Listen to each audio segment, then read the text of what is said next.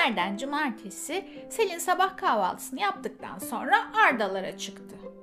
Daha önce yapmayı planladıkları şeyi Arda annesine söylemiş ve izin istemişti.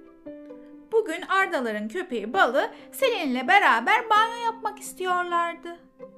Annesi buna izin vermişti ama bir şartla.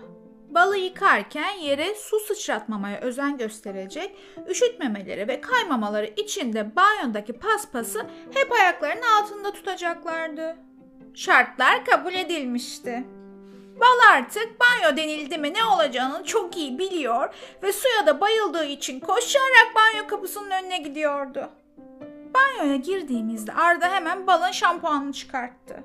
Aylin teyze suyun ısısını onun için ayarladı ve bunu gören bal daha biz bir şey demeden koşarak küvetin içine atladı.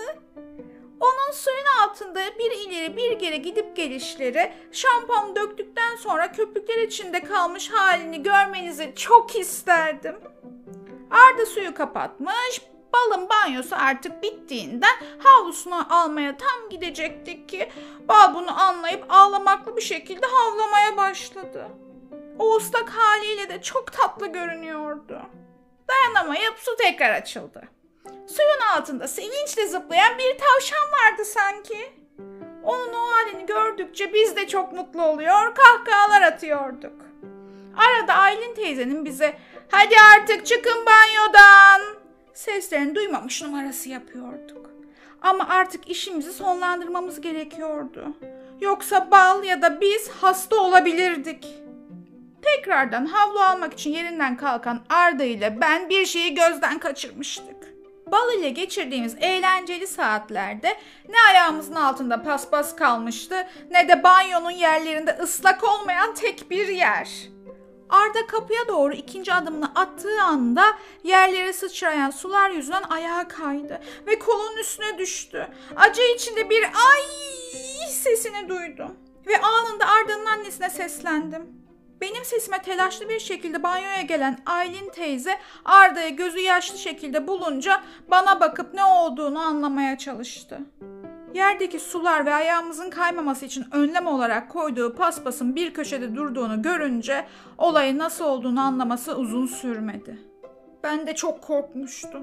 Arda öyle her şeye ağlayan biri değildi. Gerçekten canı çok acıyor olmalıydı. Aylin teyze düşmememiz için elimizden tutarak bizi banyodan çıkarttı. Arda'nın koluna hemen bir buz torbası koydu. İkimizin de hastalanmaması için ıslak üstümüzü değiştirdi ve Arda'nın buz koyulan koluna tekrar baktı. Şişmiş ve hala canı çok acıyordu. Bir doktora görünmekte fayda var dedi. Beni eve bıraktıktan sonra Arda ile hastaneye gittiler. Doktorun dediğine göre düşmenin etkisiyle bileği burkulmuştu. Birkaç gün bileğini oynatmayarak dikkat etmesi gerekiyordu.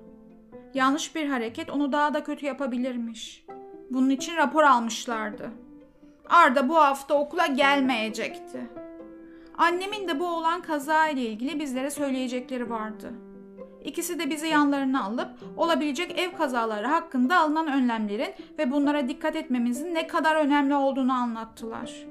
Kazalar sadece Sokakta, yolda veya okulda değil, evde de başımıza gelebilirmiş. Bunların olmaması için önlemler almalı ve çok dikkat etmeliymişiz. Haklıydılar. Biz ne Aylin teyzenin uyarılarına dikkat etmiş ne de suları yere sıçrattığımızın farkına varmıştık. İkimiz de dikkatsizliğimiz için onlardan özür diledik. Artık çok daha dikkatli olacağımıza söz verdik. Evet arkadaşlar, gördüğünüz gibi o çok eğlenceli saatler sonunda böyle bir kazayla karşılaştık. Sizler de lütfen koyulan kurallara uyun ve büyüklerimizin sözlerini mutlaka dinleyin. Hepinize kocaman sevgiler.